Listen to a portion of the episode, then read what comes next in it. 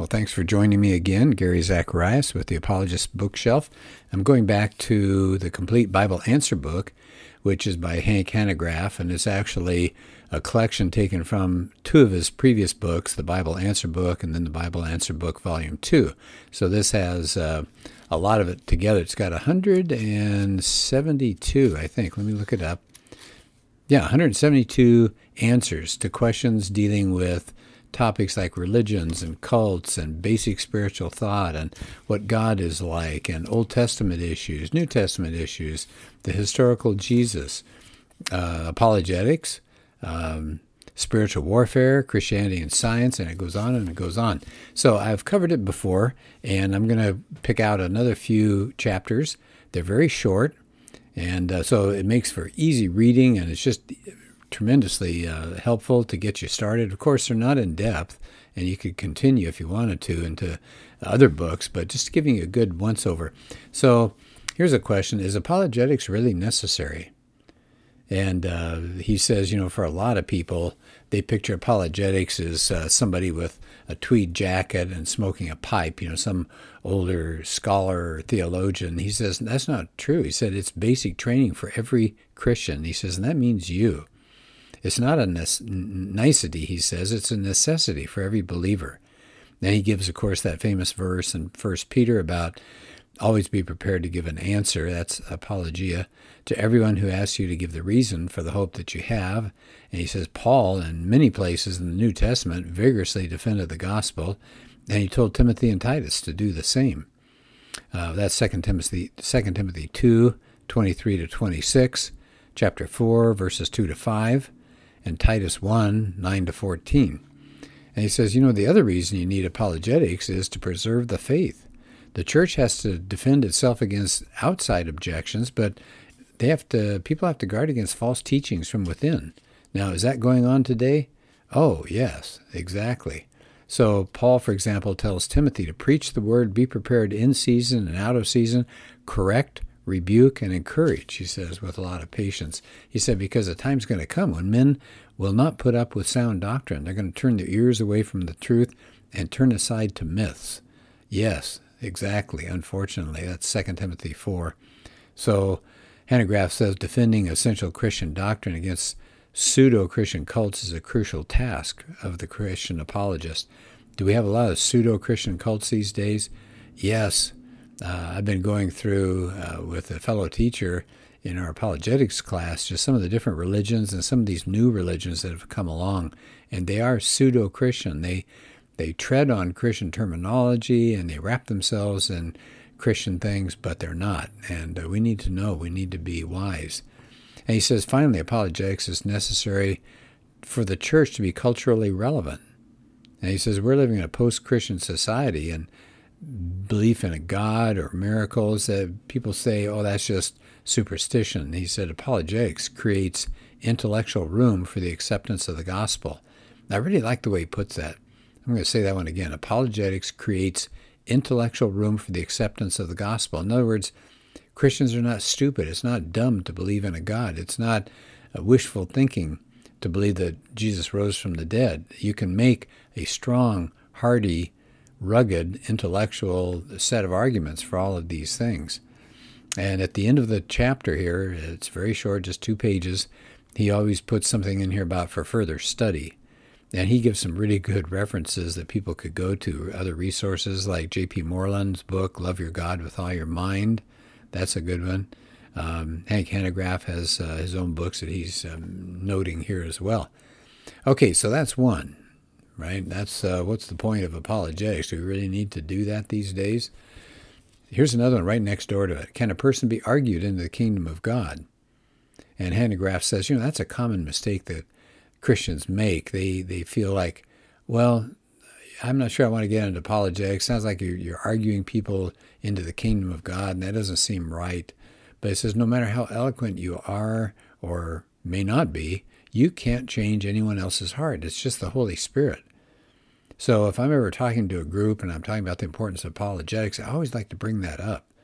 It's not us. We're not the ones that are going to change people. We're not going to bring them into the kingdom. That's up to the Holy Spirit, which actually is wonderful because it takes a lot of pressure off of us.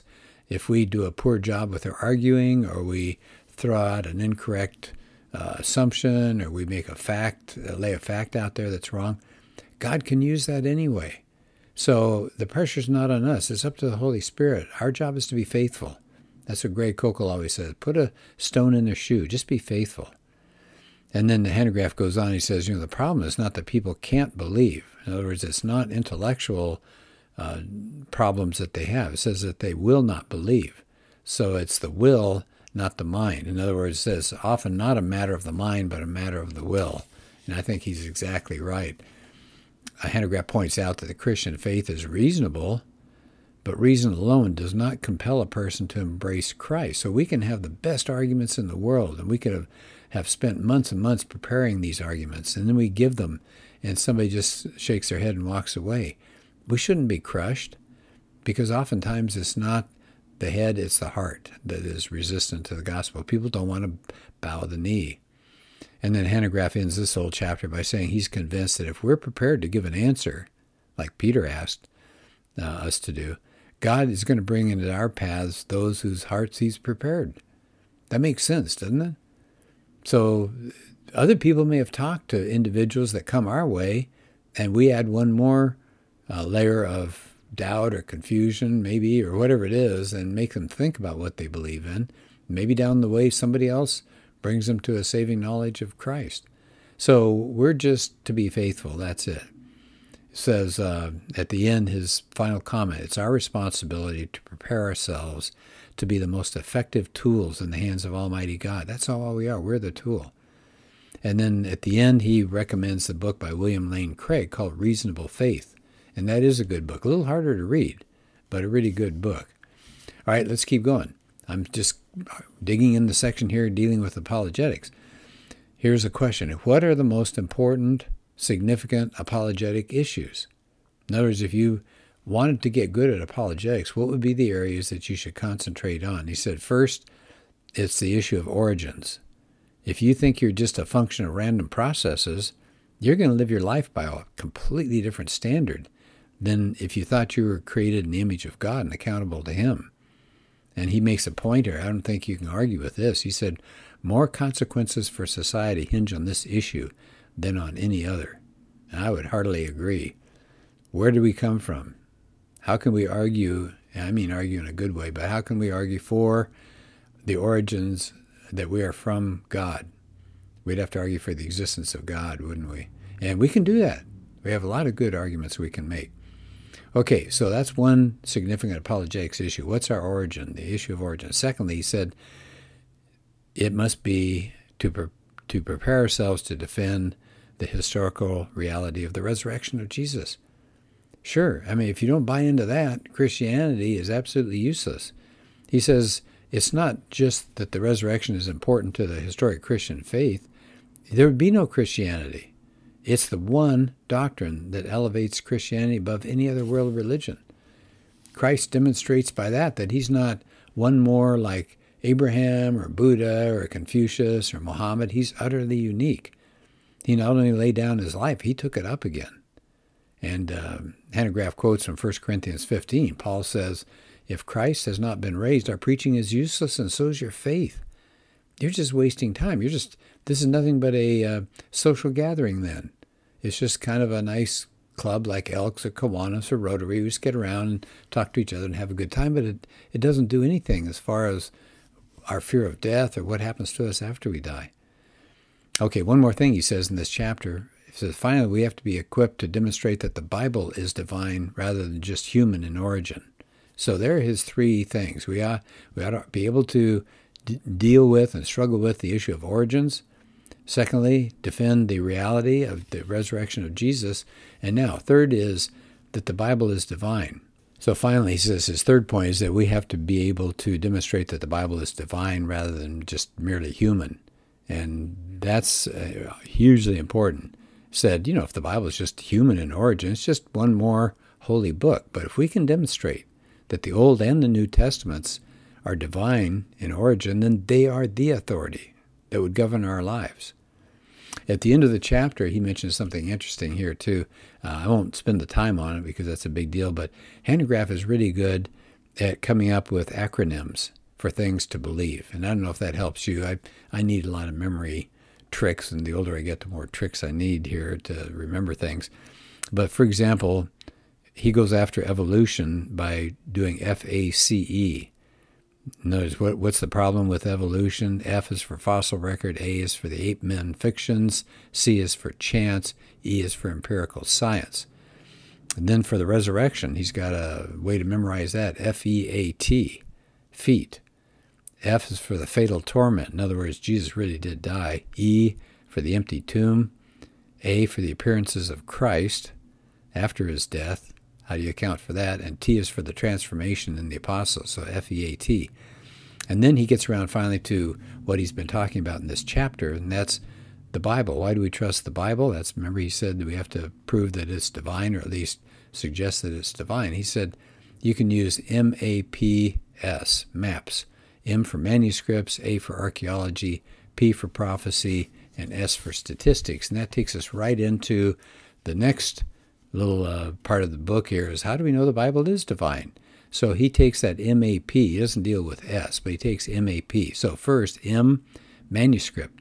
He said the Bible's got more manuscript support than any other work of classical history, and that includes Homer and Plato and Aristotle and Caesar and Tacitus. And he says the Bible has been virtually unaltered since the original writing. And that's because uh, scholars have taken a look. They've found the earliest manuscripts, and then they compare that with manuscripts written centuries later. It's the same. And the reliability of the Bible is affirmed by the testimony of authors. They were eyewitnesses or close associates of eyewitnesses to these events, and even uh, secular historians have confirmed many of the events and the people and the places and the customs that are in the Bible. So that's M, manuscript evidence for the Bible's uh, origin, divine origin. A for archaeology. He said that's a great witness to the accuracy. Uh, they've found so many things lately. Uh, Pontius Pilate has been mentioned, the one who ordered Christ's crucifixion. The bone box of Caiaphas, the high priest, who res- presided over the religious trials of uh, Jesus. So they keep finding more and more evidence from archaeology. So there's the M, there's the A, and how about P? He says, well, tremendous amount of predictive quality to the Bible. Now, he just gives one example. Obviously, he can't go over it all. But he says, let's take the book of Daniel that was written you know, before 530 BC. The book accurately predicts all these kingdoms coming from Babylon through the Media, the Persian Empire, um, uh, the, pers- the persecution the Jews suffered under Antiochus Epiphanes, and um, finally freedom of the Jews under Judas Maccabeus in 165 BC. So he said, how would all of these specific, detailed prophecies come about through chance? Uh, that's not going to happen. And the book that he recommends at that point is Lee Strobel's book, The Case for Christ, because he thinks that's really worthwhile too. So that's, uh, do I have time to do maybe, how about one more and I'll keep this one short. I love these little chapters. It's easy to dip in and out of them as much as you want here. Um, he's got a chapter here that I think is really important. Is religion the root of evil? He said we're hearing this over and over again that religion is the root cause of all these great atrocities. But he points out, and this is just the one thing you can take away without all the details, more people died because of secularist ideologies in the last century than have died in all of the religiously motivated conflicts of Western history. So he gives examples. The Nazi philosophy, uh, that killed off millions of people, and of course, especially Jews. Uh, Hitler was not a Christian. I, I had a student in one of my classes tell me that he was, and I gave him all sorts of support later to show that he was not. In fact, Hitler said this I shall never come to terms with the Christian lie, and our epoch will certainly see the end of the disease of Christianity. Well, okay, so that's Hitler, a secularist society. How about going beyond that? Who killed more people? Communism. Marx. Uh, Mao Zedong's communist dictatorship of China. It's estimated they killed 65 million of their own people. How about Stalin? How did he do in Russia? Uh, 20 to 30 million dead. He slaughtered plenty of people there. Then you can add in the Cambodians, Pol Pot's Khmer Rouge, and on and on and on. It's just a horror beyond comprehension of all of these ideologies. After all, if there's no God, You're not accountable if you're a leader of this country. There's nobody you're accountable to. You can do whatever you want.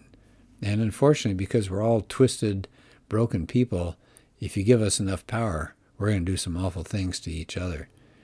And at the end of the chapter, he says, if you couple this with the recognition of all of the wonderful things that religions have done, especially Christianity, all humanitarian aid efforts and all, it says uh, the secularists should kind of quiet down a little bit and have a little humble introspection rather than putting down religion.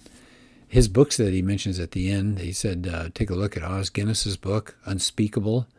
That's wonderful. I've got that one. That's a really good one. In fact, I'm not sure I've done a blog on that. I'll have to do that.